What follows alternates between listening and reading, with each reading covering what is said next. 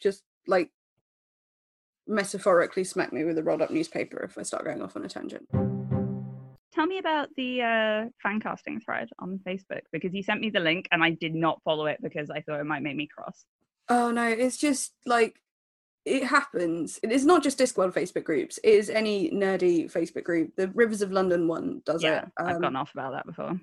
the more general ones do it, where people start going, "Oh, I think this person should play this," and like the odd thread about it, I don't mind. But there was a recent spate of it in one of the Terry Pratchett Facebook groups of like every day there were eight or nine posts of someone saying, "I think this actor should play this character," hmm and it I it makes me irrationally angry. Like I know I can just scroll past it, but it drives me mad because it's like the only topic of discussion, and it's really And boring, it's a and, no one thread for cares. each one. Yeah, And then half of them devolve into weirdly racist or yeah it gets oddly racist or like some people get really weird on the threads and they're like oh i think it should be this and please please please don't ruin it and it's like no one who's making this can see what you're saying anyway Yeah. so but i like this pratchett group Mhm. because they're quite good at noticing when things like this happen and go off topic so one of the admins was like right okay we don't need 20000 fan casting threads we will do one thread per character per day so like today it's vimes and then you can all on this thread talk about who you think should play vimes Mhm. and tomorrow it's Granny Weatherwax or whatever. And it got it devolved into bitching and people being like, "Well, I think that we should just have the threads and shouldn't be restricted what we post." And if you don't like it, scroll past. Stop complaining. And it's like, if it's literally the only um, content of the group, then I can't just scroll past. I'm going to have to like leave the group. And then people are like, "Well, if you want discussions on something else, start discussions on something else." Which, yes, fine. But if it gets swallowed up in twenty thousand fucking fancasting threads, then I think a lot of it is the problem with the Facebook format. So when you looked at like old fashioned forums, so GeoCities kind of thing, Hmm. there would be a space for that. So there would be I kind of what what were they called even? Their rooms or sub forums or whatever they Yeah, yeah. There would there'd be sections, and there'd be like Yeah. a fan casting section or a pinned thread. Or Yeah. I noticed this because Amanda Palmer recently like relaunched an old school style forum hmm for um people who like support her on Patreon and like the Dresden Dolls and like her music. Uh, to because her fan community was so much on like Facebook and Twitter, and she wanted to get away from them. I used to love building those. I wonder if if I get a really motivated spate of procrastination, I might make a Pratchett one and we can have it for the Truth Shall Make You Fret. That would be I, really I used cool. to fucking love those. I used I I've- really I used to adore those forums. and I've never built them, but I used to love being in them. Like uh so many so many fandom ones and like I was on the old AOL message boards a lot and that Yeah. devolved into like being on online forums. I remember uh the first podcast I ever listened to back when podcasting was very new. Uh there was a huge forum for that and it was like a massive fan community and I would spend hours on the and the Crybaby Emo Kids forum Mhm. and the Crybaby Emo Kids podcast. In fact, I was on the forum and active and posting there before I ever listened to the podcast because it was like a cool forum to hang out with other emo kids. No one can say emo kids took themselves seriously. I must say it was. No, the, it was a music podcast. It was about Yeah. new like emo music, and it was actually really good. And I became like quite close to people I spoke to on that. And I'm, I don't think I'm still in touch with any of them. I'm not in touch with a lot of people from my early days of making friends on the internet. But yeah, Facebook is a really shitty space for discussion, which exacerbates these things. So it's not. I'm not even really that annoyed at the people. I am annoyed at the way it becomes like the entirety of a Facebook group. yeah.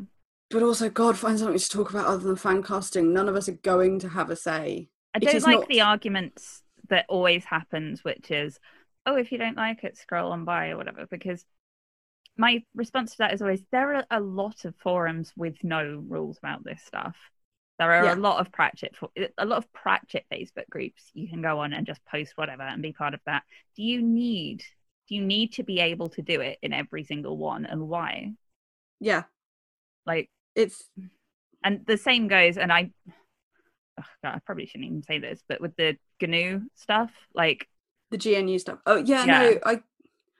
There And- are like specific groups for them, and I get it. You know, when you're grieving, you do want to share it. Believe me, I get that. I know grief very well. I'm very good at it. mm, you are I have a badge. no, I don't. And if an entire Facebook group just becomes people posting their grief and people responding to their grief, it's not a Terry Pratchett group. It's a grief group. yeah and that's fine. Those spaces do and should exist. And again, the more casual groups are just communities for people who like Terry Pratchett, and I think And they it's seem not more specific. appropriate there. Whereas the Terry Pratchett group is to talk about Terry Pratchett stuff. Yeah, there is a difference between a Facebook group that is for people who like something to hang around with like-minded people, uh, and yeah, a group that is for discussion of a thing. Mm. And like I said, I, I like all of these groups. I'm in a bunch of them, um, and there's nice people, and there are really interesting discussions both about Pratchett and about other stuff. Yeah, But like, oh, I don't know. it's difficult. I've been listening to finally uh, Bernard Pearson's podcast. Um, I listened to the whole of the first one with Rob Wilkins last night, Oh, and cool. I'm a little bit into his second one that he did during quarantine with his wife Is- Isobel.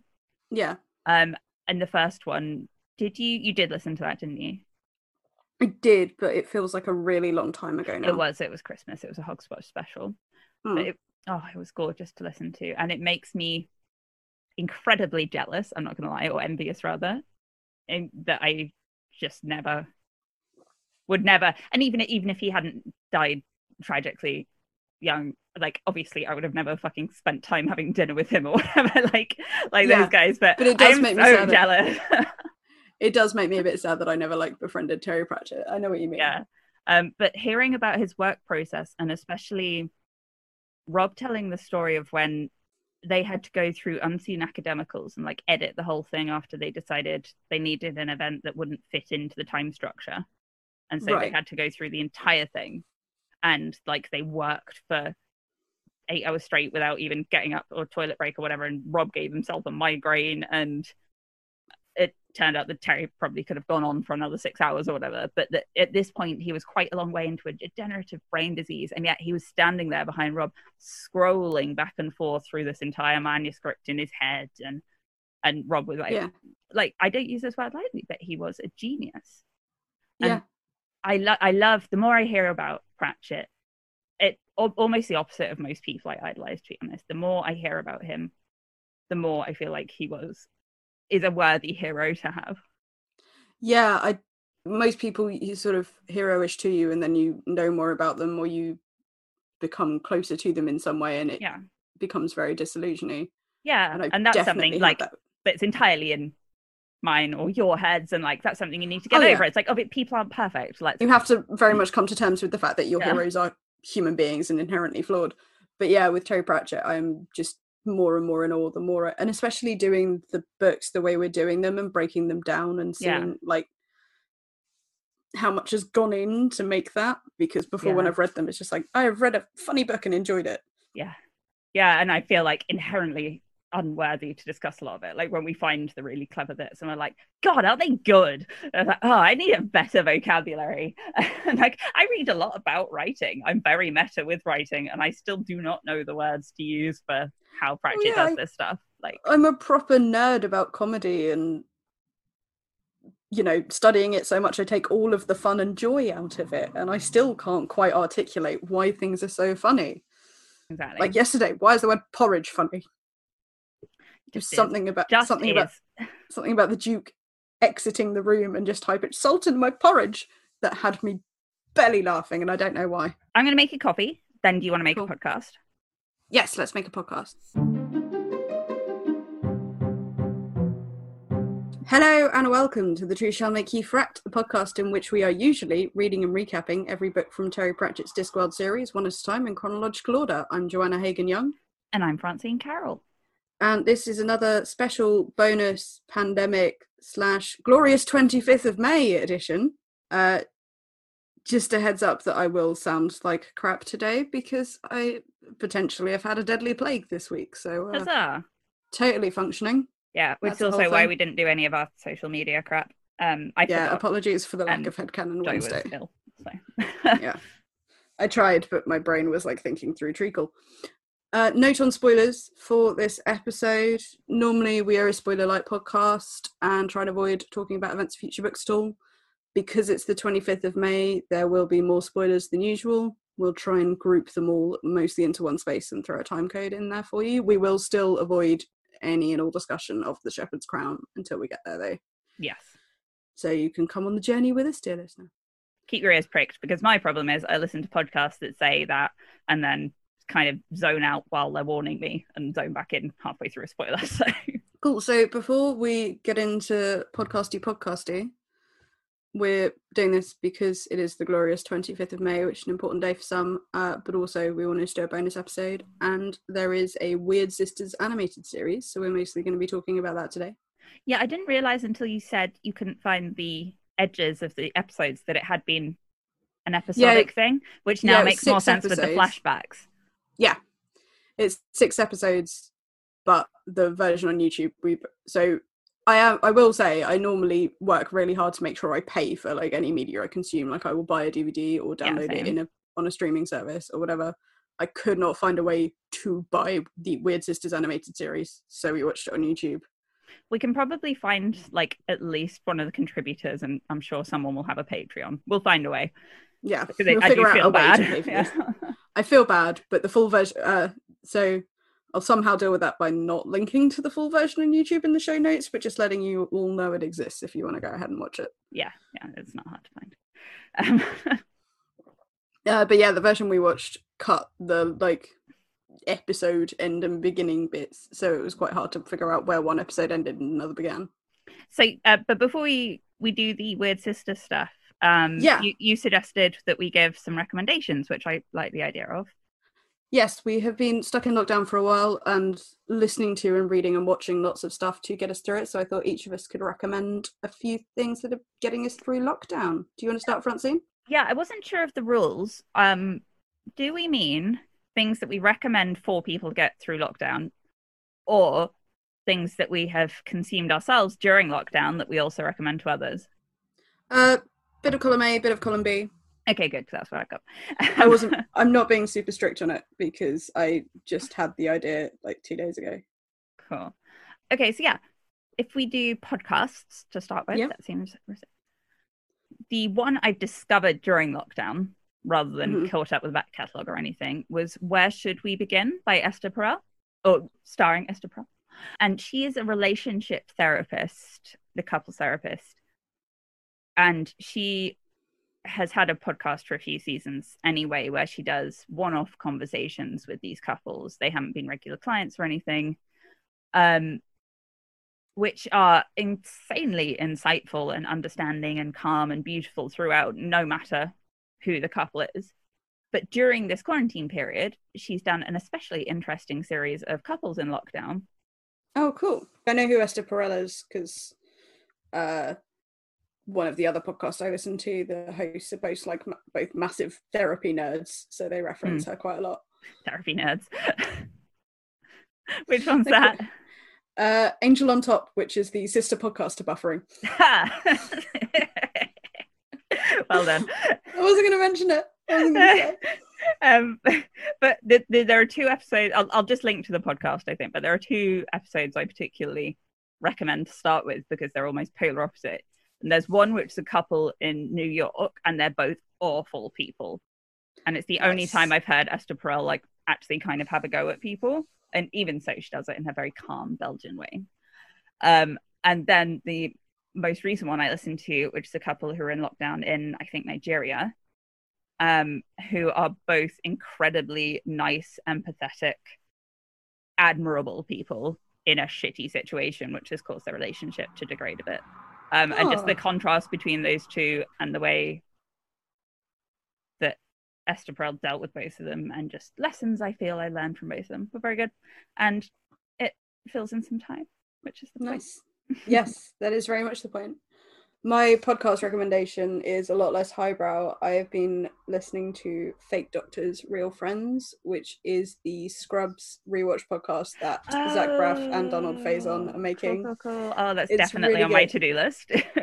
It's so good. It's amazing because like each episode of Scrubs is like 20 minutes and then each episode of the podcast is like an hour long. Oh, There's wow. so much to talk about between them. And it's it's really like I I listen to I really like recap podcasts. That's why we have one. Um oh yeah, shit, that's that. yeah. But listening to one where it's the people who were on the show talking about it is so sweet because they've got so much insight, but also this is all so long ago for them. They're like, yeah, I, d- I completely forgot this episode existed. I forgot doing that. Um, and they obviously because they worked on the show, amazing guests. So they've already had like Bill Patterson, Peterson, who created the whole thing. Oh, really? Uh, Sarah Chalke, who played Elliot, Judy Reyes, who played Carla, um, John C. McGinley, who was uh, Dr. Cox. So I have I'm not quite caught up to it. So I haven't caught up to the point where Sam Lloyd passed away, which is Yeah, like, gonna say- to be really sad. Have I cried about that on this podcast yet? I don't think we have. I am very, I am gutted. Sam Lloyd is Because- Ted, by the way, listeners. Yeah, Ted the lawyer from Scrubs. Uh, and he was a really good comedy actor and a really good singer. Yeah. Like the the a cappella group he's in in Scrubs was his actual a cappella group. Really? Oh. Yeah, yeah. Anyway, yeah. Um, I'm de- Where's the best place to watch Scrubs right now, by the way? Uh, for, in the UK, the only streaming thing I found on is 4OD. Okay, that's fine. I like Uh, in the US, I'm pretty sure it's streaming on Hulu. Cool. Uh, so yeah, so I'm still catching up on it, but it is really lovely. Like you can tell they actually have got this lovely friendship. It's nice to hear all the backstories about how the show was actually made and them reminiscing together, and it's just lovely. So it's Zach Braff and. Donald Faison, who played Turk. Okay, good. Yeah, yeah, good. Oh, yeah. Yeah. They also they get like a guest to jump on the Zoom call and ask them a question every episode. And there was just a the last one I listened to was a really lovely one where a woman uh, her husband was a massive fan of the show, so she did it as a surprise for him. She was like, "Oh, can you just come help me with this commuter thing?" And then the people were there, and the guy like proper freaked out. It was so sweet. But also, I'm really enjoying watching Scrubs again. Scrubs was one of the first TV comedy series I got really into. So Yeah, I was same for me. It was one of the first ones I got really into that I didn't get into because like other people in my house were also watching it. Mhm. yeah, exactly. It was one like yeah. I chose to watch. I Mhm. think we're both exactly the right age for that. I like it the do- idea of listening to the podcast as well with it. Yeah. Yeah, the podcast is like a nice thing. It doesn't have the teenage hysteria, but it's nice that they all look back on it so fondly and have such nice reminiscences. I didn't realize like the whole thing was actually filmed in an abandoned hospital and like the writers r- yeah, yeah, they had this abandoned hospital they worked in. Like the writers' room was in there as well. They ended up building sets like the bar and stuff into this building as well. Is that the least creepy thing that's ever happened in an abandoned hospital? Yeah, it's really lovely. But it's interesting, like from a making TV point of view, they talk about like the color palettes they use and That is interesting because I was watching Early House the other month whenever I started rewatch of House, and the color palettes changing over the series was something even I noticed. yeah, they talk a lot about how like hospital shows are normally very, very clean cut and saturated, and they intentionally let this hospital look a bit like dingy, and it made it feel a lot more realistic, even as the comedy was really heightened, and there were things like sound effects and fantasies. Yeah, because they did that one episode which like went into a sitcom fantasy, didn't they? Where they did saturate everything. And Yeah, which is such a good episode. It's got the guy who. Oh god, I can't, I can't remember the actor's name, but he was in the first season of Buffy. And then I feel like House went the other way and desaturated everything to kind of mafia drama level. So what's their chemistry like off camera? Are they So much chemistry. bouncing about? Yeah. Oh, good. Yeah, Mm. like it's they're recording on Zoom because of like quarantine. They're making it now, um, but you can tell like they have a genuine friendship and they've got all these in jokes with each other and like they keep having to go back and tell like oh sorry when we say that what we mean is this one time where he did this thing to this guy and it, it's it's sweet. How much do you think we'd have to pay for Donald Glover and what's his chops to do a Troy and Abed do a Community recap? Yeah. I I would pay a lot of money for Donald Troy Glover and do a Danny Pudi to do a podcast together. It took me a second as well. Although I did, I re I rewatched all of Community uh, either earlier this year or late last year. I don't remember. It's whenever I had that really bad head cold. Um, because I remember like lying on the sofa really ill. Like I was too ill to watch Community, so I dozed through four hours of Bob's Burgers. Uh, Too ill to watch Community, not too ill to watch Bob's Burgers. That's a. it was a I very I get what you line. mean, but it's quite a like there's a scale there that we should work out. Yeah.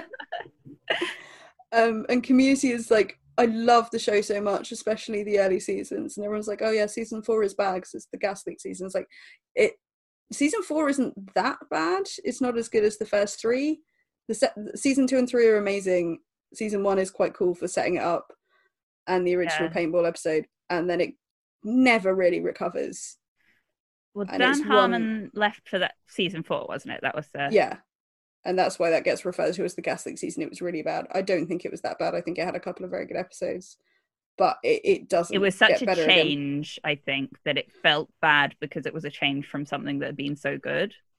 Yeah, and then there were the like dynamic shifts as well because three of the original group left over the last couple of years. Yeah. Um, it yeah, it just got weird. Like it was fine, but it wasn't as good as I remember, and I kind of almost wish it had ended like a tiny bit earlier. Yes. I didn't watch the last season until a long time after I watched the rest because I thought I'd finished it. Um, Yeah, you couldn't get the last season. yes, that's right. And it appeared on Amazon or something quite recently. Yeah, Um, maybe even 4D. But yeah. Um, I'd still say it's because it's on UK Netflix now. I'd still say it's worth watching, um, especially the first three seasons. It is a very good, clever, funny show, and it was a huge cultural moment at its time. weirdly, um, this came up in another podcast I was listening to. I think it was This American Life. Um, and they had a segment on apologies and Dan Harmon's apology to the woman he was super inappropriate to on the writing team. Yeah, Um, as an example of like literally the best apology to come out of the Me Too movement and like her reaction to it and how much she loved it. And like it took quite a lot of prompting to get him there and his really frank speaking about it afterwards and everything. And that made me because I, I went through a slight emotional roller coaster because I hadn't even known that had happened. And Dan Yeah. As we were talking about earlier, Dan Harmon, one of my writing heroes. And I was like, oh no, disillusionment. And then coming back out as a flawed, but still, in my eyes, wholly acceptable human being. Okay, cool. Right. yeah, it was a people grow, people change. it was a very good apology. Anyway, uh, we've we've gone on to so. What have you been reading in lockdown? What would you recommend to read? Right. Yeah, so I had two things, and one that I've read during lockdown, and one that I just recommend for people who want something lovely during lockdown. Um, The thing I've read during lockdown was uh, Chocolat by Joanne Harris. Finally got around Oh. to it, and oh god, it's so good. I don't, I don't want to go on about it too much because I feel like it's something you should just read, go into and read without knowing much about it because I did. Um, but it is, it is full of very very well defined characters in a pretty short book. And it's the most interesting case of slow but incredibly tense narrative. I, I want to know like how many edits she went through and everything to get it that perfect because the the lead up to the climax was incredibly stressful to read, like anxiety inducing, and yet at the same time beautiful and calm and moments of utterly gorgeous prose and yeah just i, I really it's, recommend it's reading that masterful. it is incredibly good writing and it made me want chocolate a lot and the other thing i'd just recommend i read this for the first time a very long time ago um, is my family and other animals by gerald durrell and Ah, of course. um, or if possible, even the Corfu trilogy. But Gerald Durrell is the was the founder of Jersey Zoo, which is like one of my favorite places in the world because I grew Been up there. in Jersey. Yeah, yes, you have. Um, and I Gerald liked it. Durrell is one of my heroes, and I love him very much. But he wrote some books about his time in Corfu when he was a child with his extremely eccentric family. And it is a mix of really funny anecdotes from that time and really interesting insights into ecology and zoology and stuff like that. Um, and a kind of beautiful sense of nostalgia throughout. Some of it is very purple prose, but again, like Shantaram, it fits.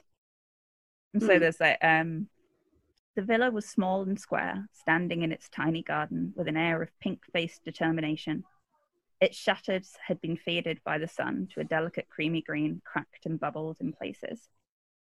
The garden, surrounded by tall fuchsia hedges, had the flower beds worked in complicated geometrical patterns marked with smooth white stones. Roses dropped pearls that seemed as big and smooth as saucers, flame red, moon white, glossy and unwrinkled. Marigolds, like broods of shaggy stuns, stood watching their parents' progress through the sky. And like there's several more paragraphs just talking about flowers like this. And this from like a 10 year old boy who was there at the time and like remembering it all. And and then yeah, just fucking hilarious anecdotes. So, what's your recommendation? So I just finished reading this, The House of Shattered Wings by Aliette de Bodard, which uh, I got in a like Christmas book exchange in the Buffering Facebook group Hmm. uh, from Abby. Hi, because I think she listens to this. Hi, Abby. Um, she sent me a couple of books, but I've only just got around to them because of the giant to read pile. And it's uh, it's such a cool concept. It's kind of Paris that's been destroyed by these mage wars, and there are mm. fallen angels, and whatever happened to Morningstar, and there's a murder, there's mysterious murders and colonialism, and like it's an incredibly well realized world. It's it's it's beautifully written. It's a really well realized world, but it's also because I've been reading it while I've been ill. One where I finished it and went, I know that was very good, and I also know I need to go back and reread it when my brain works better and take more of it in. Yeah. But I really enjoyed that. Um, and then I'm rereading Trudi Canavan's Millennium's Rule trilogy. Well, it's not a trilogy; it's four books. Uh, the fourth because the fourth book just came out, so I reread the other three in preparation, and now I have the fourth book sat waiting for me, which I'm really excited about. She's one of my favorite fantasy authors, um, and I don't. She doesn't get a lot of credit because her books are quite simple's not the right word word, but they're not quite as highbrow and intense as say maybe like the Robin Hobb ones. Sure. Her first trilogy is sort of borderline young adult and gets like sold in both sections in Waterstones, if that makes sense. Is that the the magic school one? Yeah. Yeah. See, I, I remember really enjoying that, but I don't remember it very much because I've read it so long ago. So I do need to reread that. It was really good but quite simple, but then she really built on the world and did like a prequel set 500 years before, which gives a lot of context. And then she did like a whole sequel trilogy set like 50 years after. I think there's a lot to be said for accessible fantasy books. Like, I don't It's- know why the trend is so very impenetrable. Yeah, and then this series, Millennium's Rule, you can like see how much she's grown as a writer and especially a world builder. So she's mm. managed to write this amazing story. Uh, there's like two kind of main characters it focuses on. It goes back and forth between in sections, um, but there's like multiple worlds, and there's thousands and thousands of them, and there's a certain level of sorcery that means you can travel from world to world. Yeah. So these people both start off really isolated with absolutely no idea of this, and then uh, the story massively spreads out to encompass like worlds and thousand year old sorcerers and things. Sure. Um, and it's just really, really cleverly done because it's sort of she's gone like, right, I've created a universe where this can happen, and then I've created a magic system that works like this. And then I've looked really deeply at the ramifications and how like warring factions have to strategize considering that's the case. Oh, that sounds fun. It, it's really fun. I really enjoy. I've really enjoyed rereading them. I'm really excited to read the last one. Anything you've been watching that you recommend, Francine? The final season of Schitt's Creek is my recommendation. Oh, uh, so which has been out on Netflix because I just love Schitt's Creek so much. It's such a good show. The characters are so unrelatable, but relatable at the same time. And Yeah. the fashion is gorgeous and it's just so fucking funny. Oh the god, the actors costume. and the writing that is all perfect. It's so good. It's such a good show. Catherine O'Hara is incredible.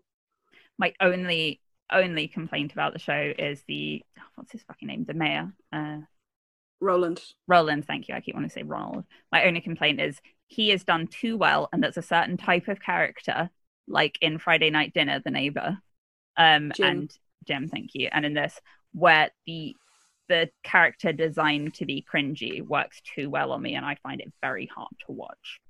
Although in the last season they kind of mitigated that to the point where I could happily watch him. Yeah, that was I thought thought that was really interesting because I, I had a bit of a rant the other day. I was saying like the problem uh, you sent me an interesting video on Homer Simpson's character development in Mhm. The Simpsons. I was saying this is the problem if a show gets dragged out for too long, the characters often become parodies of themselves. And Roland especially could have easily become such a parody of Yeah. the original character, and they Yeah. didn't. They managed to keep it very soft at the edges. they almost reined it in as they went Yeah. along, which is incredible. And the same with all of them. Actually, all of them could have gone that way. Moira was Moira was ridiculously over the top from the beginning, but she didn't get more so really. Um, No, they managed to perfectly keep that balance. Yeah. Like it's such good writing from Dan. Ditto. Uh, yeah, David and um Alexa the same. Like they didn't become bland plot pushers, No, but they didn't like devolve into accentuated versions and stuff. So, what's your TV thing? Recommend me some TV.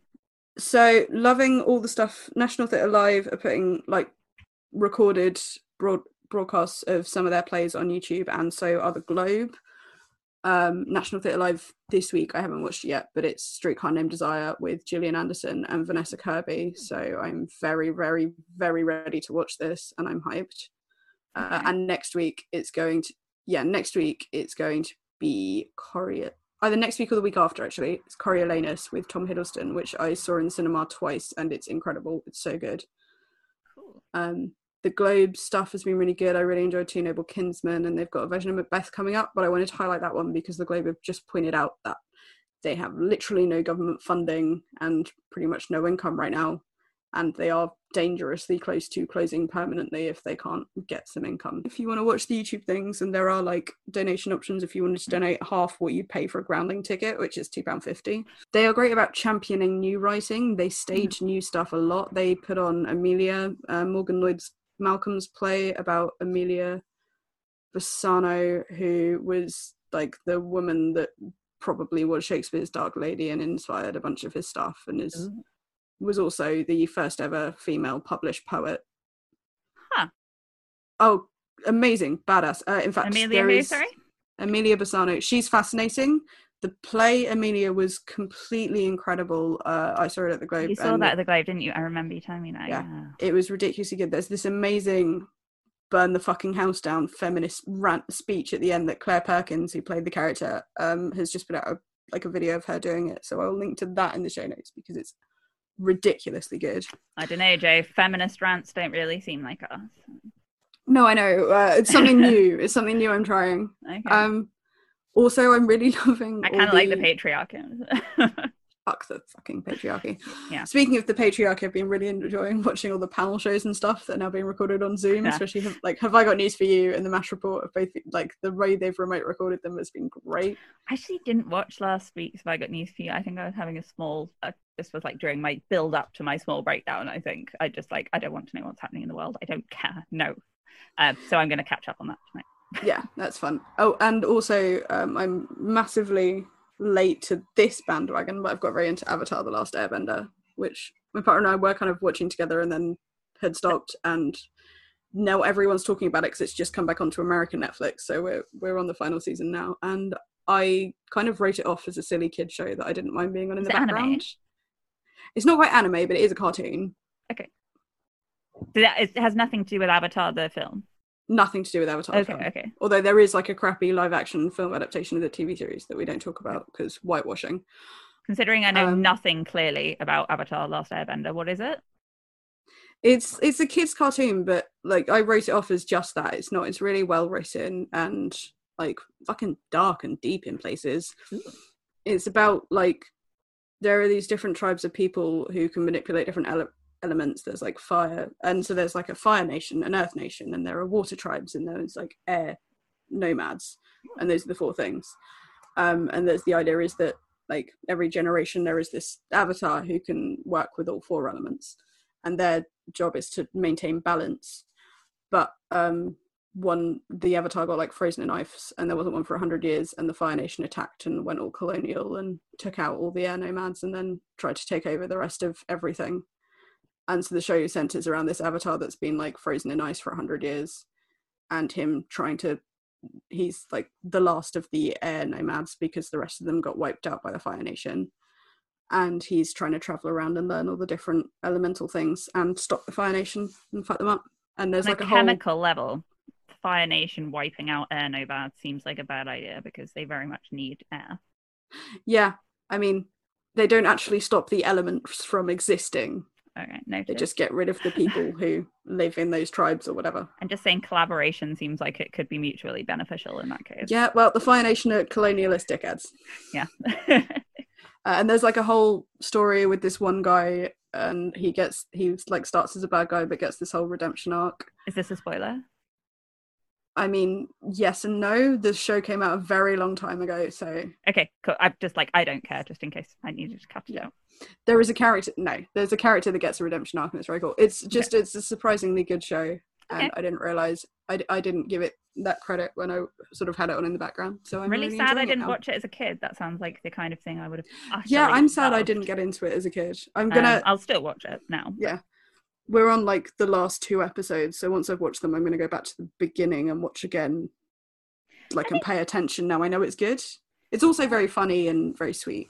I think kids shows and young adult books and stuff get a lot of stick, but when they are well done and do include difficult topics and dark bits, they are amongst some of the best content because it's you know it's made for children who don't already have this little list of things they will and won't watch and Yeah, will and won't read and yeah i don't know stuff I- definitely. there's a lot of stuff i would have not read and would be worse off for it if i had a thing against young adult literature for instance Yeah, I will still read like new young adult stuff now, and I will go back and Like, reread. it's a genre that's full of shit let's be honest but But there's also loads of good so is stuff. Every other genre young adult's not really a genre, even. It's like a no it's not but it seems it's to a be category. But everyone thinks of the same book when they think of like bad young adult don't they it's fang banger Everyone thinks. Yeah, which like again, some fangbangers, young adults, some aren't. Which actually, like, no, I, I'm gonna stand up for Teenage Me's tastes briefly because I was genuinely excited by the news last week or the week before that Stephenie Meyer is finally releasing the version of the first Twilight book from Edward's perspective. Because I was really into the Twilight books when I was a teenager because I was the right age for, age for them. And I rewatched the films recently. They're honestly not that bad. Like, don't get me wrong, I'm not holding these up as a pinnacle of good writing or good filmmaking. They're still very white. They're still a weird metaphor for no sex before marriage. But they're actually not bad. They're pretty good. They're enjoyable films. They're enjoyable books. And I think they got shat on a lot because they were liked so much by teenage girls. I've never read or watched any of it so i literally cannot comment on their quality Yeah, that's fine. the only thing I say is I've never really liked the idea, and it's in a lot of books. It's not just Stephenie Meyer of like hundred odd year old vampires going after naive teenage girls as like a Oh, yeah, no. romance thing. Like that's It's such a thing. problematic to me. See also Buffy and Angel. Just because you look like Uh, a teenager doesn't mean there's not a huge power imbalance even before you add the immortality in. Yeah, yeah. No, I'm I'm with you there.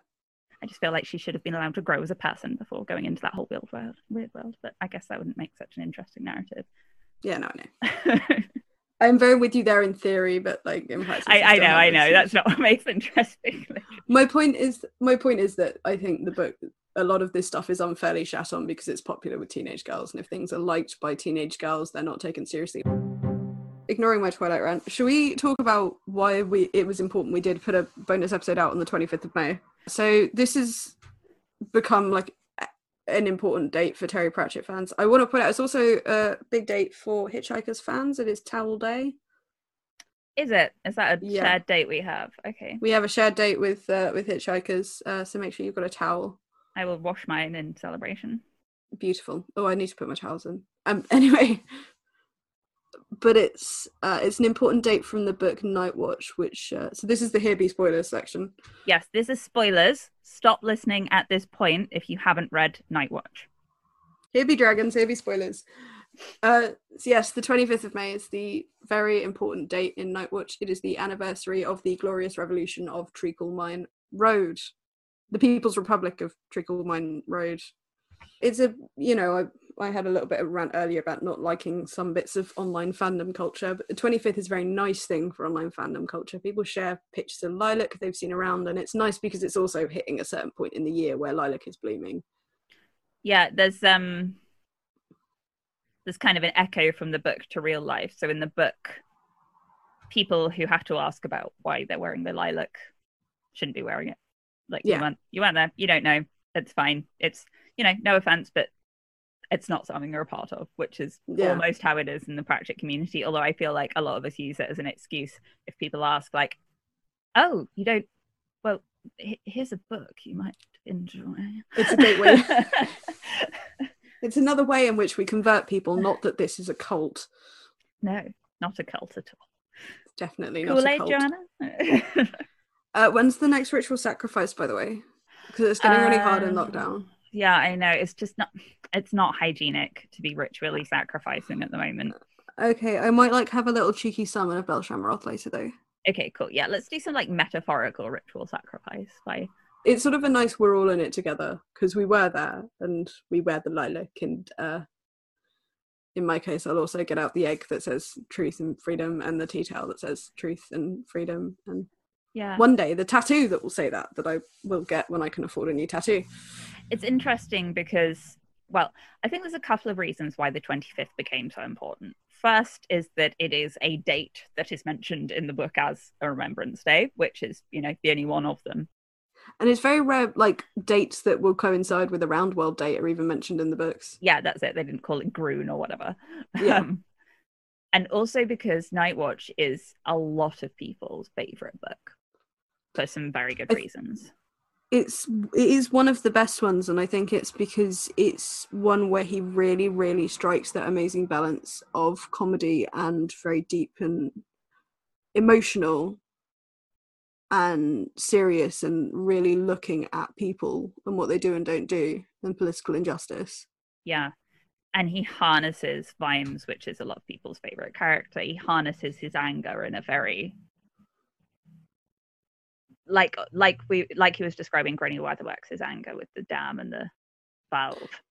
yeah the way vimes uses his anger there and and the the really key thing about vimes's character which is that he will choose what he feels is best for the many over himself and like in night watch to the point where he pretty much looks at i'm not going to make it back to my own time and back to my wife who in my timeline is giving birth to my kid because i want to try and make things better for people here in the past instead Yeah, and it's almost not even it's almost not even a choice he can make. It's almost like rinse rinse with his conscience. The conscience tells him what he's gonna do. It's like yeah it's not really a is- choice like it's this going is to tragic that this is the way it's going to happen but i am not my my personality does not allow me to selfishly leave these people to die yeah And- I, I for me it's it's been a big thinker every time i reread it because of its its questioning of the let's be honest the young people and the liberal kind of attitude about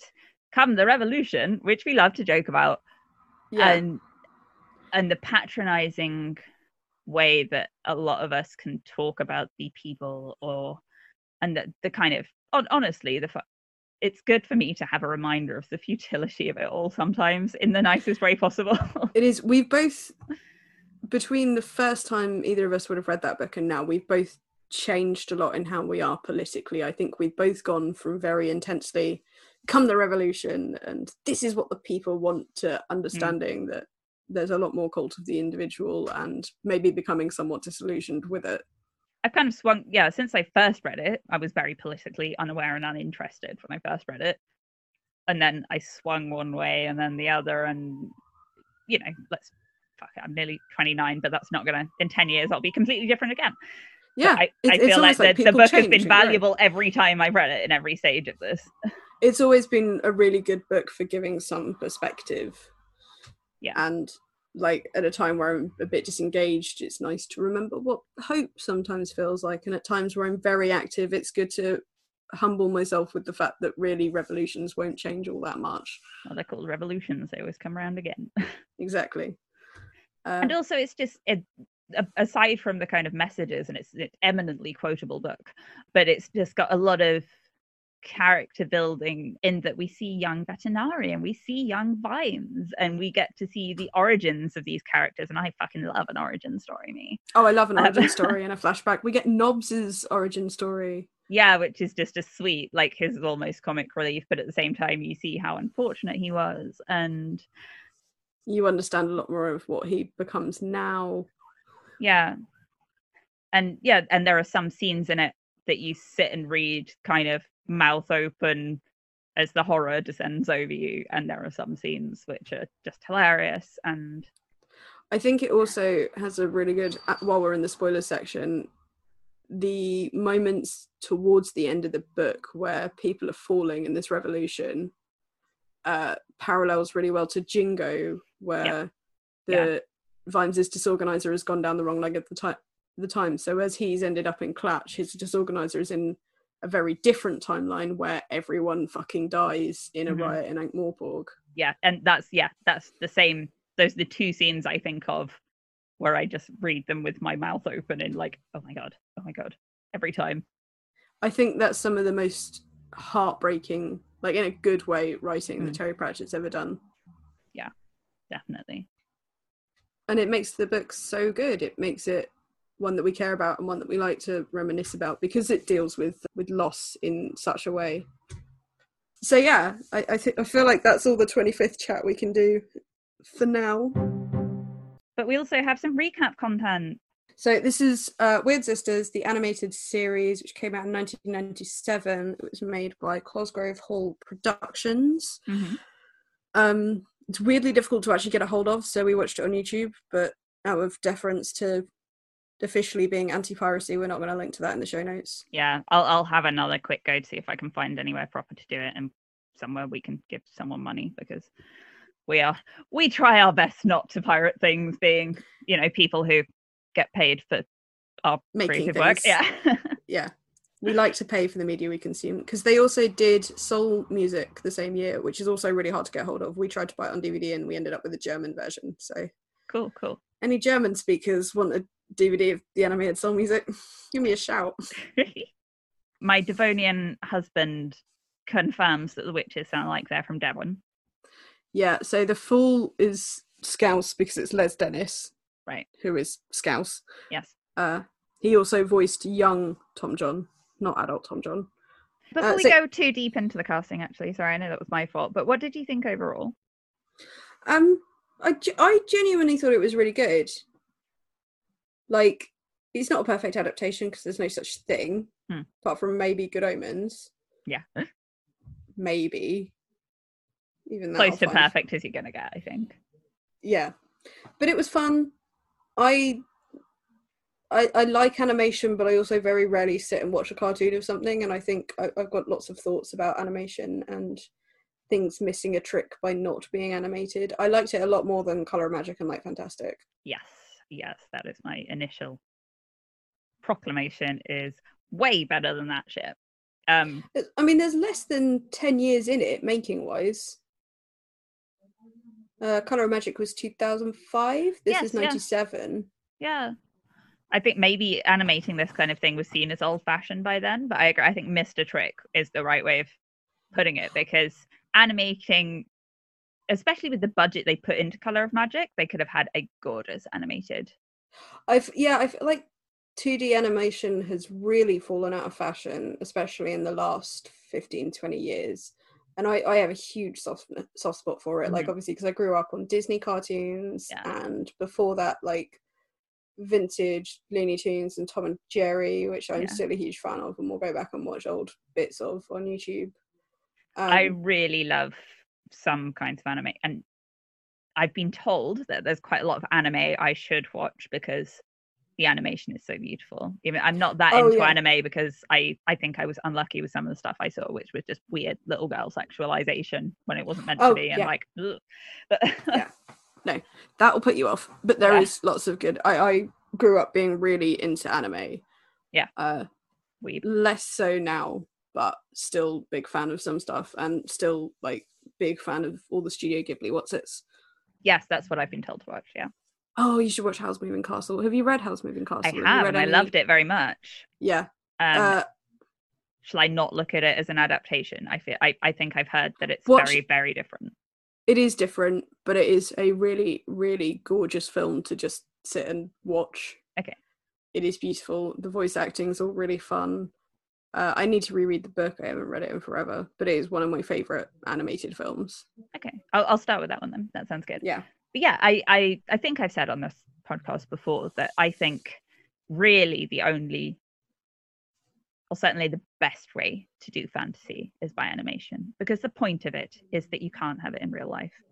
Yeah. And the stylization that you can do with animation, I feel, is Yeah, I, everyone focuses on hyper realistic and Yeah. especially like um since Pixar. Pixar came onto the scene. And like, no, I really like stylized flat 2D stuff. Absolutely. And and not just kid stuff, but you know, like anime isn't just kids thing by any stretch of the imagination. And I think Western animation has sometimes struggled to catch up. Like this isn't aimed at kids. This is as grown up as the story in the book is, which is kids can watch it, but yeah. I think we've seen a slight uptick in cartoons for adults, and I would like to see that taken further. So, in the same way that video games used to be very much for kids, and now are almost more for adults in the like Yeah. the best-selling game markets, apart from Nintendo. Um, I'd say like so things like Bob's Burgers is a cartoon, and that's it's not exactly family friendly all the way through. Yeah. Um, and then, but yeah, It's as family friendly as say Modern Family Yeah. or Yeah. but it's but you can do more and it can be more ridiculous because it's a sitcom. Uh like BoJack Horseman is the super extreme Yeah, example that's what of I was not trying to being, think of. Yeah which is exciting Tuca and Bertie, which is another show by Raphael. oh, Bob couldn't get into that. Yeah, I really really loved it. Although the yeah the first couple of episodes are a bit it's Ah. too fast moving for me. I think I watched it on a bad day. I'll try again Yeah. when I'm not knackered. I loved it and I was really gutted to watch all of it and then find out Netflix cancelled it after one season and Mm. Adult Swim yesterday announced that they picked it up and there's going to be another season. Oh, good. I'm so happy. It's a it's a really good show. It's, I like the people who worked on it, so I'm happy for them, even if I don't like it personally. Yeah, I think it's very well written. They're very well written women. But yeah, the animation aimed at adults has become much more of a thing, especially in recent stuff and feature length animation. yeah, that's the next thing I'm hoping for. Yeah, and uh, especially adaptation stuff like this. And I like live action adaptations. You know, I didn't dislike Color of Magic as much as you did, and the other live adap- live action adaptations that you haven't seen yet, we'll talk about when we get to them. Yeah, I've heard. I'm feeling more optimistic about some of them because I've heard more about them. So, um, Hogfather, I'm quite looking forward to. Hogfather is really fun. Um, and Michelle going Dockery- postal, you were the one who told me going postal is really good. So, yeah going postal is really good but it's not like it's not a straight adaptation it they change stuff but Yeah. it's done very well and it's got uh Tamsin Greig as Sacharissa Cripslock which and I do love her very much. So, oh god i love Tamsin Greig yeah. anyway uh, so yeah but overall yeah enjoyed it uh little nostalgia for kind of low budget late 90s 2d animation Mm. Uh, yeah like yeah that that lord of the rings thing just sticks out in my memory as being something i hugely enjoyed and i'm very disappointed it never got finished. it never got finished yeah. What was the other thing it reminded me of? Uh sim- around the same time although it had a better budget and i'd say a slightly better quality uh watership down. That remind yeah all the, the bits with the i've written that down even the bits with the animals um was Yeah. very Watership down to me. It was interesting how much they jumped from style to style there's definitely a few crossover mixes especially like i think location and character they play Mm. with style a lot. Yeah the especially the the like granny's dreams about the nature bit like the strange embossed style that you saw for the animals was also in the demon and um anything kind of dreamy was that wi- very very different style yeah I there was some beautiful painted backgrounds and then fun like the animation they used for the time jump i really liked uh anything kind of magical they did some very fun stuff with. Yeah i really liked all of the backdrops and the geography and i think Lancre the the the setting what i called it the setting Yeah. in this context? I thought that was all very well done. The set was yeah. was very lovely and how i imagined it basically. Yeah it, i think and the the, castle i thought looked really cool. The castle looked cool. The colors worked. Mm, it had the right color color palette 'cause it could Yeah. have been done a bit brighter and more technicolor yeah which that would doesn't have really made it for feel- misty hills yeah, that would have made it feel more silly and more aimed at kids. So I'm Mm. Yeah. glad that it wasn't. Well, should we talk about characters and and casting and things first then? yes Cool. oh i'm sorry, Sorry. i've skipped right ahead you've written a lovely lovely episode plan and i've just skipped ahead three paragraphs i'm sorry It's fine. We'll jump back and forward and back and forward, and it'll be. You're the one who's going to edit, darling. Yeah to be honest sorry listeners i'm not editing this much That's fine. It's bonus. And bonus content look, we're still recording bonus content despite the fact I have literally got the plague. hmm yeah So, it was hard looking up some of this and characters and who's played what. But uh, Granny was Annette Crosbie, Mhm. who has done lots of things. Um, I did not like copy out the whole IMDb page because life is short. uh, but I like, I really like how they drew Granny. I think it had the perfect severity and the nose and the contrast between her and Nanny was really good. I liked that. Yeah. Um I think I think this is like a a time thing probably, like the era. I think I would have liked her to be more detailed slightly. Just because Granny in my head is such a character that seeing her in very simple 2D was a bit jarring. Yeah, I know. I I like the level of detail that was there for all the characters. I, like I like really simple line work. Okay. Yeah, yeah no, it's So very sub- thought it very subjective, but yeah. Yeah. What did you But think, think of they- the voice acting for her? I did. Mm. It was my least favorite of the three witches. I think it could have been more stern and severe. I think that's it. I once I got used to the fact they all had very strong Devonshire accents. Um, I would have liked all three of them to have lower voices, and I think that's possibly just my personal preference of what I can stand to listen to for a long time. Yeah, But Especially Granny, I always imagined having a very deep voice. yeah. Granny, I always imagined as very deep, and you know, she's a woman of few words. And I think everything was just a bit too light and too quick. Yeah, yeah, uh, it which was less jarring here than it would have been like the granny we get to know in later books. yes, that's true. Like this, is voice still kind of worked with Weird Sisters Granny, and it would have worked with an Equal Rights Granny. It wouldn't work with like a Lords and Ladies Granny. yeah, it's possibly because we are giving this character all the weight we know she has later. Yeah, and like she, uh, she obviously has this weight by the time the animated series is made. 'cause it's like not ten years after the book came out, but you know it's a good few years. Um, Magrat and Nanny though. So Magrat was Jane Horrocks. Bubbles, Um, as you told me. Bubbles from Abfab, and Yeah. then Nanny Nanny was June Whitfield, who is uh, Eddie's mum in Abfab. See, with Magrat, I didn't mind the fact she has a high voice, like that's her speaking voice by the sounds of it. Um, but I didn't like all the, the weird giggles and noises she made along with it. Like Yeah, they seem to try and make her into a little girl. They did make her a bit silly and girly.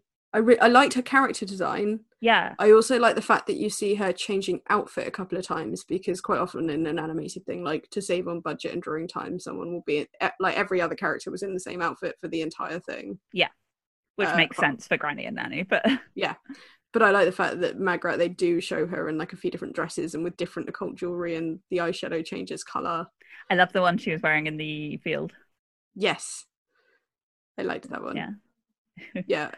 But yeah, no, weirdly giggly. Yeah, the just the the silly noises. I didn't, Which I think didn't is- It was it was cartoony and like this is a Yeah. cartoon. They definitely made a cartoony. I thought Nanny was perfect, especially the uh even when you in a scene where she doesn't drink from the hip flask, you still see that she's got keeping the hip flask in her boobs. Yeah, yeah, yeah. Which was just a really nice little detail.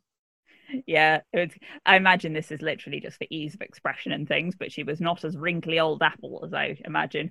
But I think that would be quite hard to draw in that style and not. Yeah. If you're gonna just use like a bunch of really clear lines, then Yeah. you can't go into like details of wrinkle and stuff. I think there was enough there that you get the impression, Yeah. like the cheeks were there. Yeah. Felmet, I really like the extra lines on his face. Yes, If you know yes, I they made him like structured. Yeah, like so his face was almost entirely made up of like really harsh rectangles. It was really, really good. But I wonder what the discussion was that led to that. I think it's something to do with like making his face look more chaotic. The guy who voiced him, I did look up because it sounded weirdly familiar. Yeah, Uh, I couldn't see much else he's done.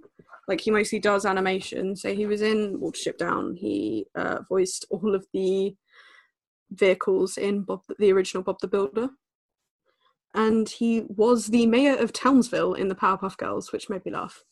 yeah. because I used to, re- I used to love the Powerpuff Girls so much. I never really watched it, so he sounded very familiar to me, but I- I've not really heard him in anything. So he's just got a very good villain voice, I think. Yeah. the Duchess, Eleanor Bron, who, among other things, has also been in an episode of Ab Fab. She played Patsy's mum. Oh, okay. Well, I liked her a lot anyway. I thought that was really good. I, I started off really disliking how they'd made her look because they'd put her in really masculine clothing, and that always feels a bit punchliney, like, her, she's not feminine enough to be a real woman. Uh, but the more I thought about it, A, she had a bit of Mrs. Trunchbull, like a redhead Mrs. Mm. Trunchbull, which I like. Yeah. Um, it's not Mrs. Trunchbull, Miss Trunchbull. Mhm. Um, but also, like, the more I looked at it, the more it looked like hunting or riding gear. Like, they yeah, she was wearing like- jodhpurs. Yeah. And actually, that really works because that character would wear jodhpurs and be a horsey person. I can see her quite regularly whipping the servants. Yeah, I've never really seen seen that trope that you mean, where you put them in masculine clothing for not being feminine.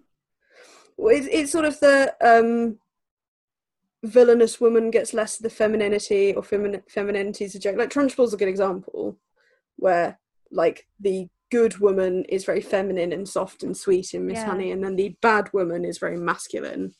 I think And it always feels like you're building to an unfair punchline about transness in there somewhere. It's probably just me being very sensitive about gender, which I don't know why that would be. Oh no, I was just going to say, like, if anything, I notice usually that villainous women are almost like over feminized because feminine attributes are kind of reviled in a subconscious way. Yeah, I, th- I think sometimes it's sometimes one, it's sometimes the other. Yeah, uh like I said, I I went from disliking it for a minute in this to actually really liking it and it working for the character. The Fool, Les Dennis. Fine. Not that he's not big now, but like I imagine this was sort of the height of people knowing who Les Dennis was, whereas now it's like, oh yeah, that's like that dude from the nineties. yeah. Um, I mean, he was fine. I It was did. It was a bit weird to have scouseness, but alright. yeah, I did like uh, the fool's outfit because I always pictured him as lots of pointy horns with bells on, and the fact that it sort of drooped the entire time was quite entertaining. yeah. The fact that they did animate him so that he capered as he moved until he stopped capering. I thought he was a well done character. Um, I think maybe I just don't like Les Dennis's voice that much. Yeah, that's fair. I think that's probably it. Um, do you know he married Amanda Holden? I just tried to look up his face in the nineties. Uh, no, I did not know Talk that. about fucking punching above your weight. Yeah, right. Uh, so Tom, Les Dennis also voiced young Tomjon, Sure. the yeah. high pitched squeaky bit. And then Andy Hockley voiced adult Tomjon. Andy Hockley, who also voiced Impy E. Selen in the version of Soul Music that they did the same year they did this. What did you think of Tomjon? It, I had this as a point later on actually, but I'll talk about it here. Mhm. Um, the magic of Tomjon being able to kind of deliver these magic speeches that will calm a fighting pub is something that doesn't translate to screen, even as an animated thing. No, I feel like what they tried to do was ham it up. So, like, I'm showing he's a good actor by showing the stereotypical good acting voice, which actually Yeah. is not the good acting voice. And getting just a good voice actor to do it well would have been better. Yeah, I don't think Andy Hockley's a bad voice actor, but I think No, but I think he The hammed it up for it. yeah, the direction of doing it is like a very RP actor. Yeah. That works for Vitoller, it doesn't really work for Tomjon because yeah, you lose the magic of those speeches.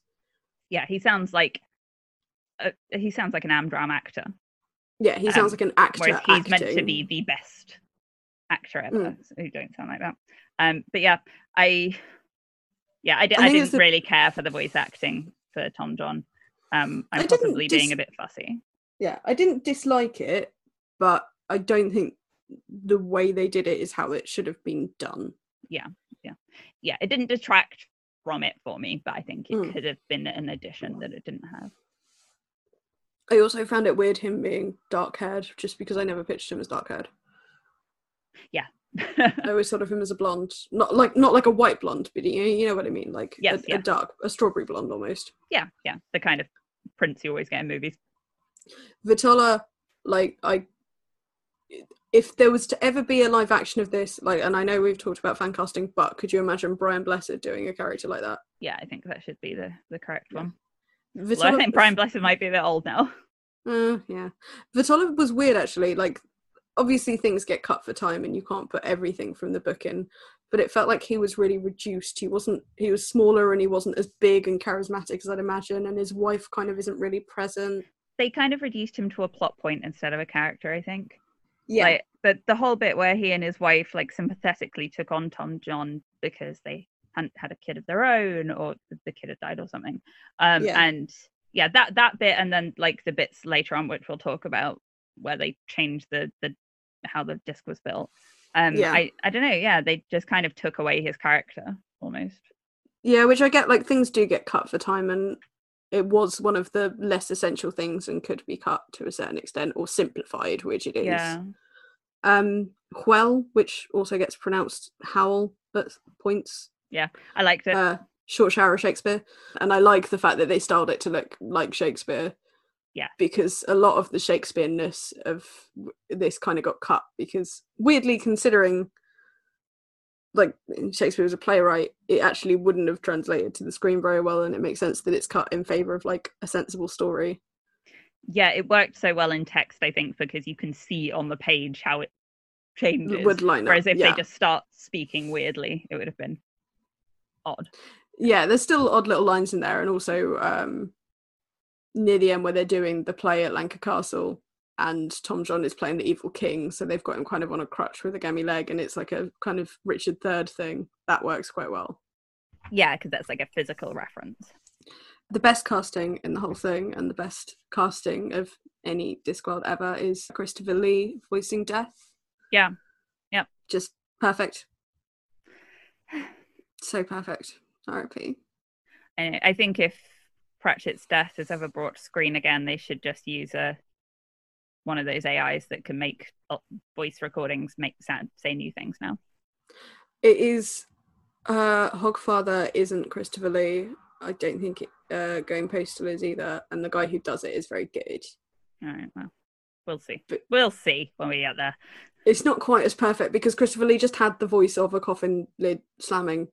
Christopher Lee ha- had a voice. God, he had a voice. Oh, Christopher Lee. Oh, Christopher Lee. And he was like a spy. And he was a spy, and he And had a, a heavy metal musician. Christmas album. Oh.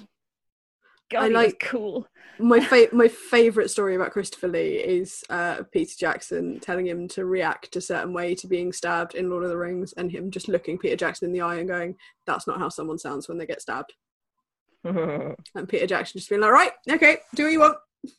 Christopher Lee in the Hammer horror Dracula Yeah, he doesn't have any lines, does he?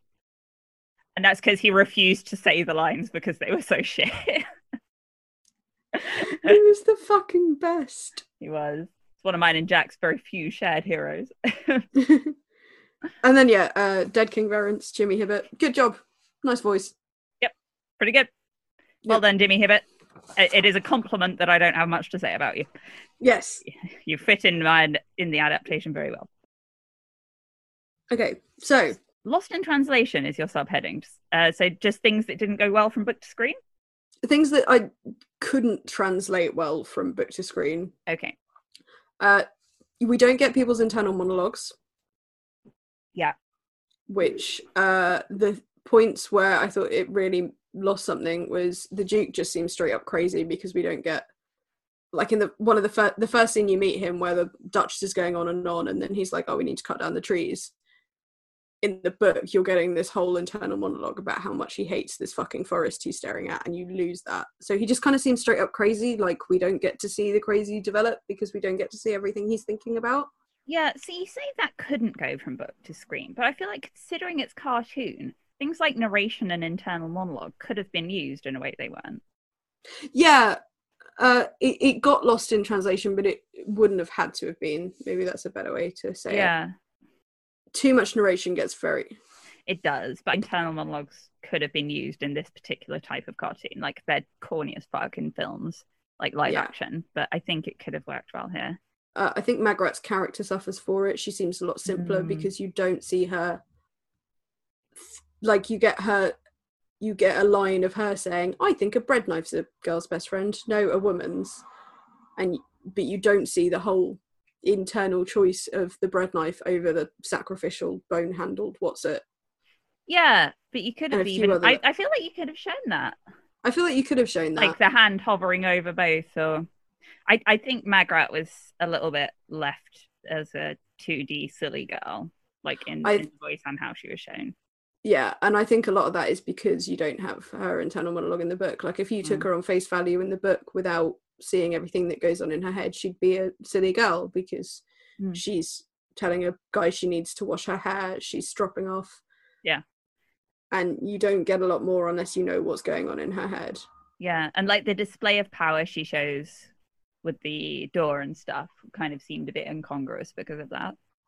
Yeah, and threatening the guard Yes. Because yeah, you you, you miss out on some character growth there. Yeah. And you also we also means we don't get to see the whole thought processes that lead up to the wishes for Tomjon. Mm. So like in the book, you get Magrat really thinking about the fact that she's quite lonely, and that's why she says he should Yeah. make friends easily. And Nanny Og, it's you know It's she nice can't and remember the simple. words. Yeah. yeah. and Granny has like a whole thing about let him be who he thinks he is, and where she gets to that that we don't really get in the animated version. Yes. Yeah, that would have been, I think, very difficult to show Yeah, because there were several internal monologues building up to that, wasn't it? yeah. So yeah, it, definitely losing the internal monologues lost something in translation. This is massive bugbear of mine, not just in this, but in adaptations in general, is characters needing to be stupid for some exposition. Mm-hmm. Where in the book this would be provided by a footnote. And the example in this is Granny says something about a vermine, and then Magrat asks what a vermine is. So the joke can be in about it being related to the lemming, and it only jokes over small things. But Magrat would fucking know what one is. She lives in the same area. She lives near the same forest. Like, Now, what I love is how they did this in Good Omens, which was providing footnotes via narrator. yeah, And I know that's difficult to do well, and I understand why they didn't because it is very easy to do badly. But now I've Mhm. seen it, and like, well, why doesn't everyone do that? Why doesn't everybody have this exact fantastic voice actress? I don't. one of the most annoying examples of it I've experienced recently is uh, I was replaying the Dragon Age games, uh-huh. and that these games have like quite a lot of lore. Um, so there is a whole section of the game, and it's a very very big key plot stuff that rev- involves knowing a lot of the like elven lore and religion, hmm which means the game needs to provide all that information in a very expositional way. But because in these games you create a character, and then in your head you quite often create more backstory for the character than even the game provides. Mhm. Um, you deal with things in a certain way. So I had a thing where I am playing an elf character who would know all of this stuff, but the game forces me to be like, "Oh, who is that thing?" So it can be explained. So the game can give me this information, and like Yeah. there has to have been a better way to have done it. Yeah, I feel like than- just dissolving into an explanation would have been fine by some kind of narrate narrator figure. I mean, the the character in question who ends up giving you most of this information, or the characters, are both arrogant dickheads who would just talk over you despite you knowing stuff. Mm. You don't need to make a character stupid Yeah. to provide exposition. Yeah. and it's very specifically they're making a character stupid so something can be explained to the audience. Yeah. that really bugs me because it's lazy. Yeah. and especially for something like this where it was the sake of getting an extra joke in. Yeah. made it more annoying because it's like you you almost make Magrat the butt of the joke by having to make her stupid just so you can make a funny joke about a rodent. Yeah agreed. Uh, so yeah, so that's that's a bugbear. Mhm. Um, some stuff that doesn't make it to screen because it wouldn't work in animation. You can't do the uncountable standing stone. No, not without So like that- a little cutaway skit almost. Yeah. Yeah, so that that got lost, which is a shame. And yeah, and I already talked about the fact that the whole magic of Tomjon declaiming hmm doesn't really work. Which yeah, should we talk things that didn't work before we talk about the stuff that does work, so we can end Yeah, on a positive. That's a good idea. Yeah, Um, I didn't like what the fuck was with this Chrysoprase stuff and like Crucifix. Yeah, sorry. I don't know why they did there. that. Like they they cut good bits elsewhere for time reasons and then added this weird sub mafia plot where it like Vitoller had- is in genuine danger. yeah, Vitoller's in genuine danger tomorrow and they're losing all their profits from this now and he was in danger in the book, but it was a I can kind of see the logic of trying to simplify the narrative into a much sharper peril near the end of the Yeah. series, film, there's already whatever. the there's already the the problem. I don't think they needed to add this extra No, I think it could have worked to add this extra and take other things away to streamline, hmm but it didn't. It just became an extra thing that didn't need to be there. Yeah, yeah, But also, if you think about the fact that the target audience possibly hadn't read the book and would be coming across this on telly yeah. And again, they've just made nights. Vitoller look like nothing for no like. And Tomjon saying, "How could you be so stupid?" I know happens in the book, but that's in the context of the the disc was Tomjon's idea and Yeah. Carl's idea, and like this and this. Whereas this is just Vitoller being a stupid old man. Yeah, no, I didn't like it. I can Mm. kind of see what they were trying to do, but it didn't work. Yeah, agreed. Um, Uh, anything else? Chekhov's dog. It's not Yeah? Chekhov. Right. the Duchess has a dog. uh-huh. You see her feeding bits of food and stuff to the dog. There's no reason for it to be there. The Duchess doesn't have a dog in the book. She's not the sort of person who would have a dog in the book. It is a bit of a character shifty change. She and I thought when the dog was there, I was like, right, okay, so they're going to do something with the dog. She's going to set it on someone, or it's going to turn on her at the end. Like, Yeah, like the whole Chekhov's gun thing. If you're going to have a gun on the stage in the first act, you need to use it in the second act. yes. Uh, it was just a pointless dog, and it, and I kept waiting for something to happen with it because it was a change from the book, and it was Yeah. a clear visual change, and it never did, and it was just like, why bother giving the Duchess a dog? Anyway, let's go on to the positives. I've already talked a bit about the fact that I really, really love animation hmm and that it has many benefits to doing it like this. I think uh, most of the visuals are spot on. I think the character design is great. The, uh, we already talked about the Yeah. gorgeous backgrounds. Yeah. Um, I liked the fact that there was like a, a variance in animation style from scene to scene Mm. and like even in the same scene. I like I like the different art styles altogether. It seemed correctly chaotic for a Discworld. Yeah, the sinister woodland animals, especially in the Duchess's last scene when the forest kind of eats her, were amazing. Did you see Spot Sinister Bambi? I did, yeah. I went back That was one make sure scary did. looking deer. Yeah, the I thought they looked pretty sinister, like standing outside of Granny's house as well, like Yeah, the way the wolf, was, animals. the way the wolf was drawn, I thought was really good because wolves are often just drawn like big dogs, and it wasn't. It was drawn with like wolf proportions. It was very mm. long and Yeah, yeah. Almond eyes. Yeah. yeah. Um, and the fact that there's also like it allows for some horror and gore that you wouldn't get in a live action one. Mhm. where anything truly scary or perilous in Color Magic and Light Fantastic kind of come came out. Yeah. Uh, in a cartoon, you can keep more in. So, like, you see blood on the dagger and blood pooling around a dead body. You have this kind of terrifying thing of the Duchess getting eaten by the forest.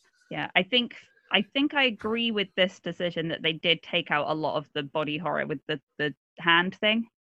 Yeah, no, I'm glad that wasn't there. because that was creepy and ugh, in the book and it was really effective in the book but i don't want to see that on screen No, and it didn't need to be. You know, they had the reference to him sort of rubbing his hand and stuff, but I am glad that it wasn't more intense than that. But that's what I mean. You can do, you can do get away with more horror and to a certain extent body horror and gore in Mhm. Like a 2D animated thing because it's so stylized and unrealistic. yeah Um, whereas like if this was live action, you there would not be a pool of blood. You wouldn't see blood on a dagger.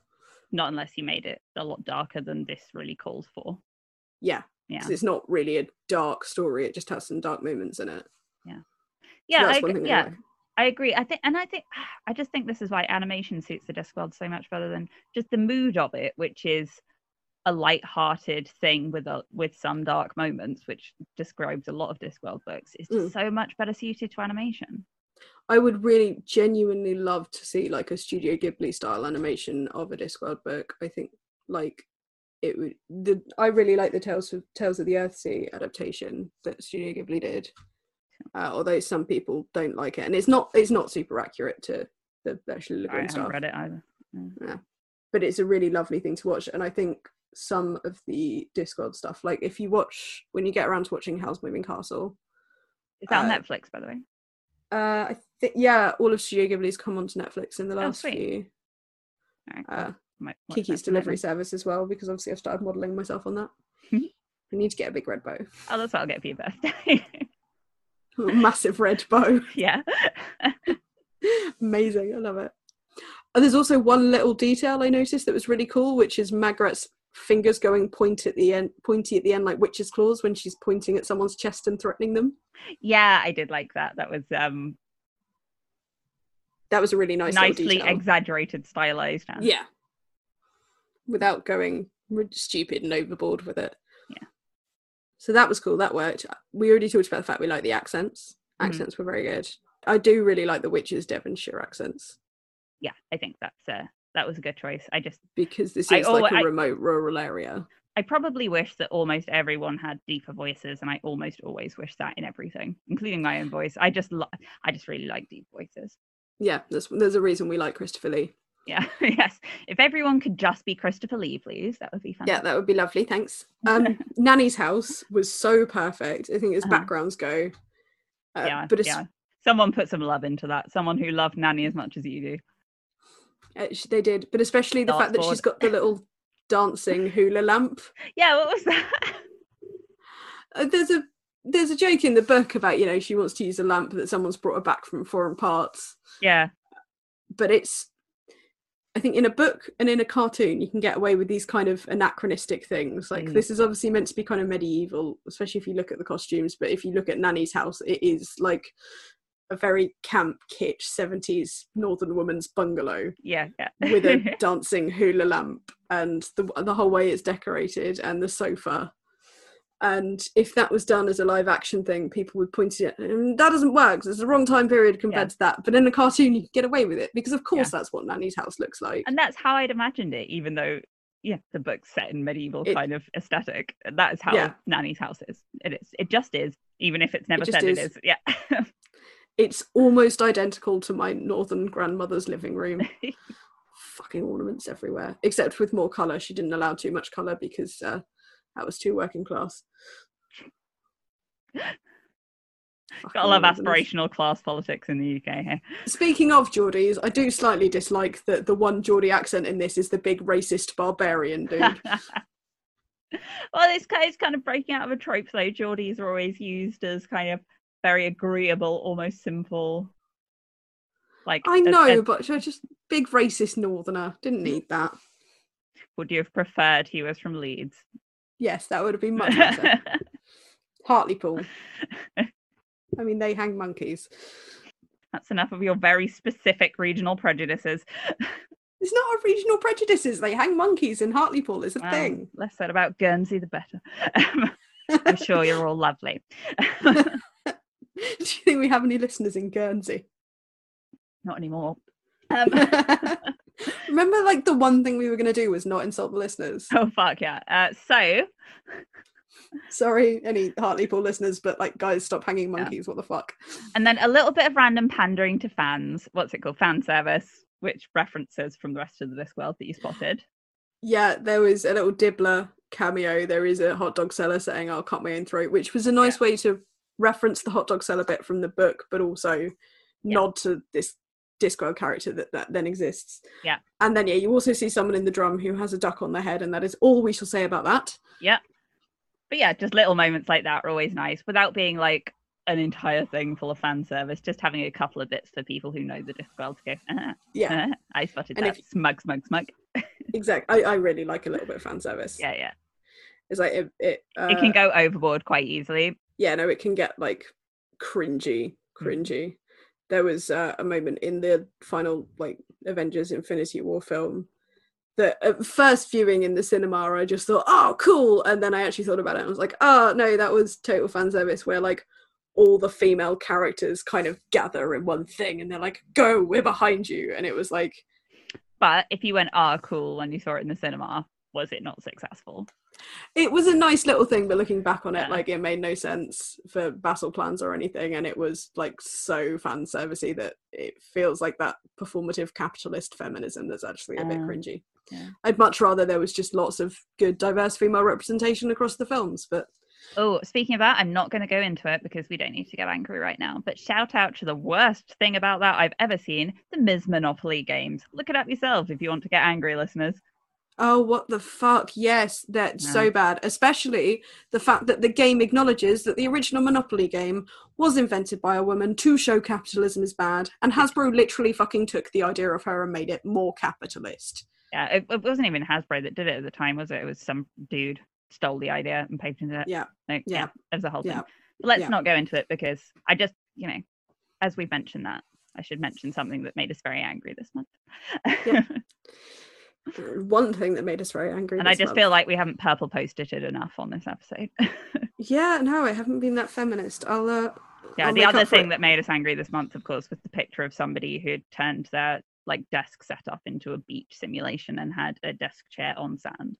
Yeah, no, what the fuck? Not okay. No. Hwel's fantasy film moments that really worked on on in the adaptation. Mm. Um, his little like Marx fantasy. Oh yeah, sorry. Yeah, yeah, yeah, yeah, yeah. Yeah, I thought that was really good. Um, it was very. They managed to make the references heavy-handed without being. It was a yeah, it was a fun visual call to the. So they actually did the Marx moment and they did the Laurel and Hardy moment. And, I think that uh, was the only way to put it in. Really, they'd have either had to leave it out or do that. yeah and i and i like that they did it because it's fun to watch and it, it, it- they properly do the visual and then the ones that don't have a specific visual like the handbag thing he does like the tone of voice Yes. Yeah, yeah, yeah. handbag something that worked which wouldn't have worked if this was live action was the whole idea of the Tomjon and the fool being identical or like similar Yeah. looking if you'd done it live action you would have like had to have the same actor play both parts or at least very very similar looking actors or You'd have had to twins get or brothers actual brothers. Yeah, yeah. yeah. Um and then that plot point would have been given away by Mm. it whereas because it's am- animated you can draw them so when they are put side to side and you're told to look for it yes they're identical I think that's why they gave Tomjon makeup for most of it, isn't it? Like, yeah but also like you can have characters that do have really similar faces in an animated thing because that's just the animation style Yeah. So it's like oh yeah fine fine and then you put them together it's like oh no that was on purpose it's not Yeah. just the animation style and it works but yeah it wouldn't work live action because it would reveal the plot point too early Yeah, no, I agree. I enjoyed that. That was well done. They changed it just enough that I kind of hadn't noticed what they'd done till the reveal. So yeah even though I knew the story, well yeah i was looking at it because i was wondering how they'd do that in the story because it, they can't leave it as ambiguous as the book leaves it no, no, no. And i think it's le- i think it's left nicely Yeah. Um, the bit that you said uh, while we were texting about it was you weren't sure how you felt about like the forest eating the Duchess, but it was well done. Like, how do you mean you don't know how you feel about that? Well, because in the book, her ending's a lot more. Her ending is a lot more ambiguous. Do you think so? Yeah, I think the book implies she almost could have survived. Oh, see, to me, it was very much no. Like, you don't get swallowed up by that many animals and not die. I, I think the book left more ambiguity than the film did. Okay. Uh, not massively, and yeah, she obviously did die, and you never see her turn up again. Or spoilers. Um, and obviously the forest did eat her up, but it was just so blatant here, and I don't think it needed to be. Fair enough. Yeah, it could have just been a fade. Yeah, I, I would have seen the animals looking at her sternly in the forest starting to move and cut it there rather than seeing her actually in as much as it was really well done and it was a good horror moment. Mm. Um, because you've just seen that she can't be destroyed by Granny's headology. She can't, you know, it needed a cauldron to the back of the head. Mhm. Uh, she can't be locked up. So to go, right, but she's going to get eaten by a forest, I think is less interesting than going, actually, if anyone could face down a bunch of, of sinister forest and a bunch of woodland creatures, it Yeah. probably is this villainous woman. Yeah. Okay. No, I see what you mean. Even though I didn't think it was that ambiguous in the book, it also seemed a bit odd to me to almost end on a horror point. Yeah, that too. Even Like- though obviously they did have a scene afterwards, but Yeah, yeah.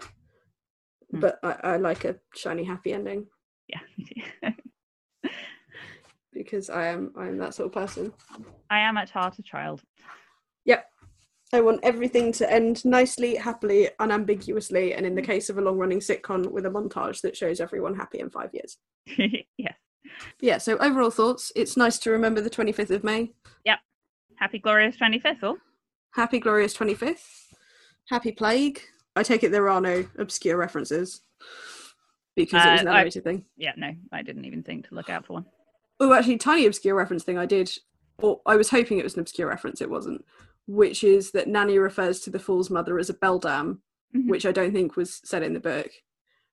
and I wanted to look up the actual origin of Beldam and whether it came from the poem The Beldam Sounds Sure. Merci or not, and it doesn't. It uh, was a way to refer to an old woman or a particularly beautiful woman before that poem was written. Okay, okay, cool. Uh, it's got its origins in Old English. Still So a nice was- word though. Uh, yeah, I want to bring that back. Start Mm. calling people a Beldam a bit more. Hmm, yeah, Uh, but I think most people now associate it with Coraline. yeah, yeah. Probably so. Um, All right. Well, we've been here for over three hours, Joanna. So you should probably play us out, so I can go to Tesco and then drop you a copy of Pyramids through your letterbox. Um, thank you for listening to The Truth Shall Make You Fret. We are going to take a week off and we will be back on the 8th of June with the first part of our discussion of Pyramids, the seventh Discworld novel. In the meantime, you can follow us on Instagram at The Truth Shall Make You Fret, on Twitter at Make You Fret Pod, Facebook at The Truth Shall Make You Fret. You can email us your thoughts, queries, castles, and snacks, The Truth Shall Make You Fret Pod at gmail.com please uh, rate and review us wherever you get your podcasts because it helps other people find us and give us five stars. Because that Right. makes us feel happy. Yeah, it makes us feel warm and fuzzy inside. And until next time, dear listener, Don't let us detain you.